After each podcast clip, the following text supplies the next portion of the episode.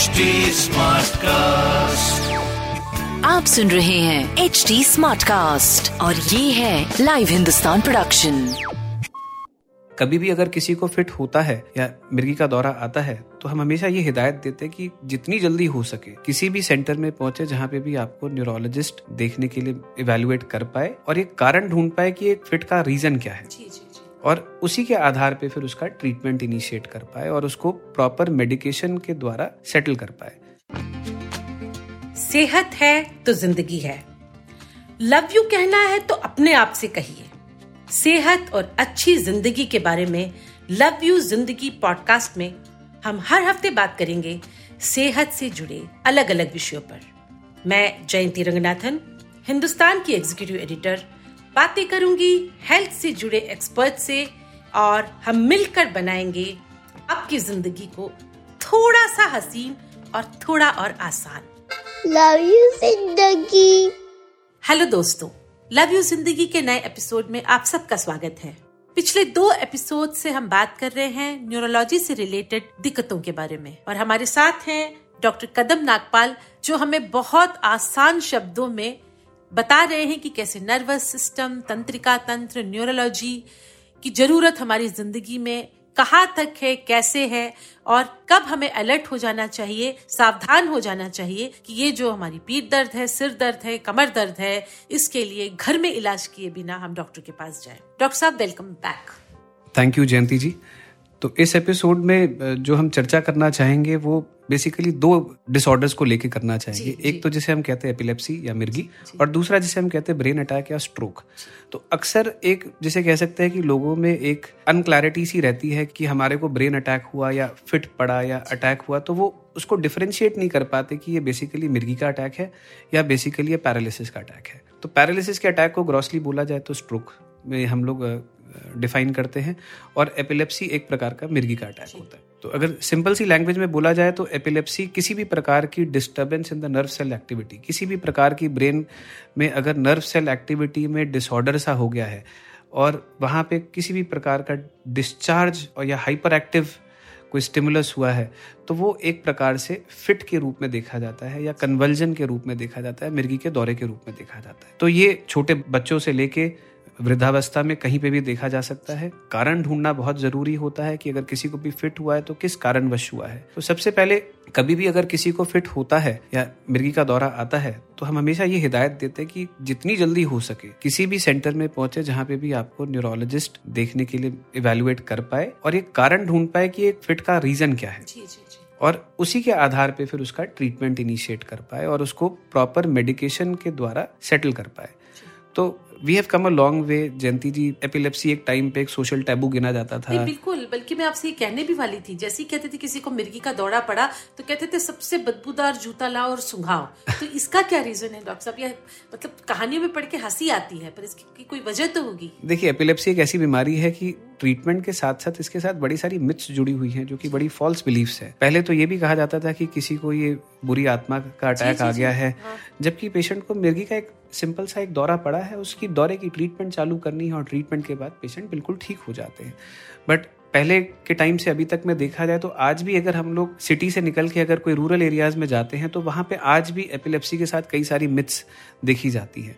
तो पेशेंट्स हमारे पास यूजुअली समय पे आ ही नहीं पाते। अक्सर क्या होता है कि या तो अटेंडेंट्स कोई ना कोई उनको अपना कोई होम रेमेडीज दे रहे होते हैं या जैसे आपने बताया कि जूता सुंघा रहे होते हैं मुँह के अंदर कुछ सामान डाल रहे होते है? इससे कोई फ़ायदा नहीं होता। इससे सिर्फ़ आप एक पेशेंट पे और खतरा डाल देते हैं ये सब चीज़ें करके और आप उनका मेडिकल ट्रीटमेंट इस प्रकार से डिले कर देते हैं। तो जहाँ पे आपको जल्दी ट्रीटमेंट मिल जाता है तो जितना भी ये न्यूरोलॉजिकल एबनॉर्मल रिदम जो ब्रेन में चल रही है वो वहीं पे हॉल्ट हो जाती है। ट्रीटमेंट मिलते साथ पेशेंट रिकवरी में आ जाते हैं। एंड ये अपने आप में बड़ा ग्रेटिफाइंग ट्रीटमेंट रहता है पेशेंट के लिए भी अटेंडेंट्स के लिए भी और डॉक्टर के लिए भी कि नहीं तो फिर एक मेरा यहाँ सवाल है मान लीजिए किसी को मिर्गी का अटैक आया है और हमें समझ में आ रहा है कि एपिलेप्सी है तुरंत ऐसा क्या करें कि उसे थोड़ी सी राहत महसूस हो? देखिए जो चीज़ें मिथ्स में है वो तो बिल्कुल भी नहीं करनी जूता तो बिल्कुल भी नहीं सुंघाना। अक्सर लोग बाग चम्मच डाल देते हैं मुँह के अंदर या कुछ कुछ लकड़ी का टुकड़ा डाल देते हैं और कुछ पानी पिलाने की कोशिश करते हैं। देखिए ये ये पेशेंट की लाइफ के लिए एक बहुत ही खतरनाक कंडीशन डेवलप हो जाती है क्योंकि उस टाइम पे पेशेंट अपने होश में नहीं है। अगर आप कुछ भी मुँह के अंदर डाल रहे हैं जैसे कि अगर किसी ने चम्मच डाला तो ऐसे केसेस में पेशेंट के दांत टूट जाते हैं और दांत गले के थ्रू लंग्स में भी जा, चले जाते हैं। एक एस्पिरेशन की प्रॉब्लम हो जाती है और कोई भी किसी ने भी अगर उस टाइम पे पानी पिलाने का प्रयास करा तो वो पानी आपके पेट में ना जाके सीधा फेफड़ों में चला जाता है और एक प्रकार से एस्पिरेशन हो जाती है। एस्पिरेशन एक, एक अपने आप में एक, एक खतरनाक परिस्थिति हो जाती है जो कि एपिलेप्टिक फिट से ज़्यादा खतरनाक हो सकती है किसी भी पेशेंट को। तो उस टाइम पे ये सब चीज़ें बिल्कुल नहीं करनी। अगर कभी भी कोई किसी भी पेशेंट को फिट आ रहा होता है तो उसको एक करवट लिटा दे उसको थोड़ी सी उसके कपड़े हल्के से ढीले कर दे कॉलर वगैरह ढीला कर दे ताकि वो अच्छे से ब्रीद कर पाए उसके आसपास खड़े ना हो भीड़ ना इकट्ठी करे। और पेशेंट का जो एक ब्रीदिंग मैकेनिज्म है उसको रिस्टोर करने का प्रयास करें। अगर फिट लंबा खिंच रहा है तो हॉस्पिटल में ले जाने के अलावा और कोई अतिरिक्त सुझाव हम नहीं देते हैं। हम यही कहते हैं कि इमीडिएटली हॉस्पिटल लेके पहुँचे क्योंकि जैसी दवाई मिल जाती है पेशेंट्स अपनी नॉर्मल सिचुएशन में क्यूरेबल है। एपिलेप्सी ट्रीटेबल है। तो क्योरेबल और ट्रीटेबल में एक थोड़ा सा फ़र्क ज़रूर होता है। हम हमेशा बोलते हैं कि कि epilepsy is just like a chronic element जिस तरीके से आप थायराइड का ट्रीटमेंट ले रहे हैं या डायबिटीज़ का ट्रीटमेंट ले रहे हैं, आपको एपिलेप्सी का भी ट्रीटमेंट लेना चाहिए। ये ट्रीटमेंट लंबा चलता है और काफ़ी हद तक कई पेशेंट्स में ऐसा भी होता है कि around twenty five to thirty percent patients में जहाँ पे दवाइयाँ छूट भी जाती हैं। बट ये हर एपिलेप्सी एक मेरिट पे ट्रीट करी जाती है कि किस टाइप की एपिलेप्सी है, उसके आधार पे ट्रीटमेंट चलता है। और कई सारी ऐसी एपिलेप्सीज हैं जिसमें लाइफ लॉन्ग ट्रीटमेंट भी चलता है। तो हम अपने पेशेंट को सिर्फ़ यही हिदायत देते हैं कि अपनी बराबर दवाइयाँ करें अल्कोहल ना लें कोई भी नशे के पदार्थ मत इस्तेमाल करें और बराबर नींद लें। डॉक्टर साहब आप स्ट्रोक के बारे में बात करते हैं बिल्कुल। स्ट्रोक कैसे अलग है उससे? तो देखिए ये पेशेंट्स के मध्य अक्सर एक परेशानी रहती है कि ब्रेन अटैक मिर्गी है कि ब्रेन अटैक पैरालिसिस है। तो अगर सिंपल लैंग्वेज में बोला जाए तो ब्रेन अटैक एक पैरालिसिस है। तो इसको हम लोग तीन भाग में डिवाइड करते हैं। एक तो होता है मिनी स्ट्रोक मिनी स्ट्रोक का मतलब ये होता है कि ट्रांजिएंट स्कीमिक अटैक या टीआईए बोला जाता है, कि कुछ क्षणिक सिम्टम्स हुए पेशेंट को और उसके बाद वो क्षणिक सिम्टम्स अपने आप में ठीक हो गए। बट अगर ठीक हो जाना अपने आप में एक अच्छी चीज़ नहीं है, ऐसे पेशेंट्स को हम ये कहते हैं कि भाई देखिए आपको स्ट्रोक तो हुआ ही है, भले उसका इम्पैक्ट इतना लंबा नहीं रहा, इतना बड़ा नहीं रहा बट आपकी ट्रीटमेंट और आपकी इवेल्युएशन एक स्ट्रोक के आधार पर ही चलती है। स्ट्रोक बेसिकली अगर किसी भी खून की दमड़ी के अंदर कोई क्लॉटिंग हो जाए तो उसको हम लोग इस्कीमिक स्ट्रोक का नाम लेते हैं या इनफैक्ट का नाम लेते हैं क्लॉट इन द ब्रेन का नाम लेते हैं। और उसी प्रकार से एक प्रकार की श्रेणी होती है, जिसे हम कहते हैं हीमरेजिक स्ट्रोक या खून की दमड़ी का फटना, जिसको हम लोग ब्रेन हेमरेज का भी नाम लेते हैं। तो स्ट्रोक अपने आप में एक बड़ी ही कैटेस्ट्रफिक uh, एलिमेंट होती है।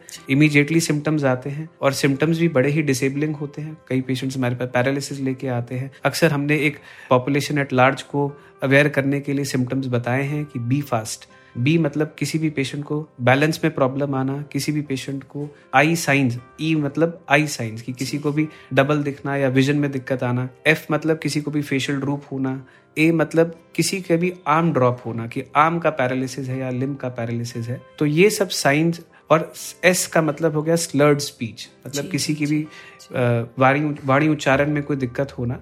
तो this is basically a sign on symptom of stroke T का मतलब टाइम टू एक्ट अब समय मत व्यस्त करिए और तुरंत अपने किसी भी नियर बाय सेंटर में पहुंचिए जहाँ पे आपको न्यूरोलॉजिस्ट इवेल्युएट करे और आपको ट्रीट करे अकॉर्डिंगली अगर क्लॉटिंग होती है तो पहले तीन से साढ़े चार घंटे हमारे लिए एक गोल्डन आर की श्रेणी में गिने जाते हैं, जहाँ पे हम एक क्लॉट बस्ट मेडिकेशन खून पतला करने की दवाइयाँ देने का प्रयास करते हैं क्लॉट को घोलने के लिए। जितनी जल्दी ट्रीटमेंट शुरू होता है, उतनी ही कम डिसेबिलिटी के चांसेस रहते हैं। जी जी, डॉक्टर साहब, अच्छी बात तो ये है कि हम लोग सबकी ज़िंदगी में अगर किसी तरह की कोई दिक्कत है, रोग है तो हमारे पास आप जैसे डॉक्टर भी हैं जो क्योर करते हैं, रास्ता दिखाते हैं।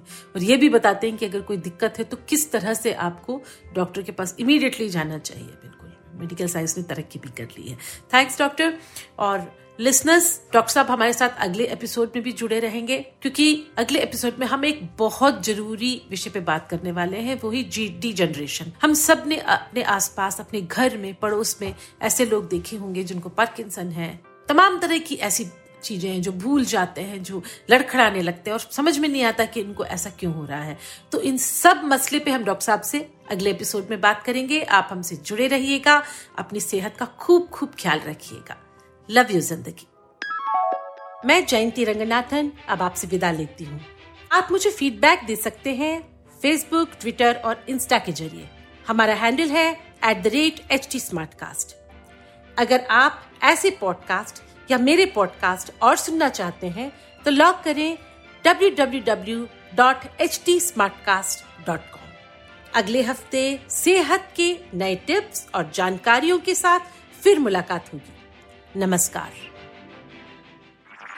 आप सुन रहे हैं एच डी स्मार्ट कास्ट और ये था live Hindustan production smart Smartcast.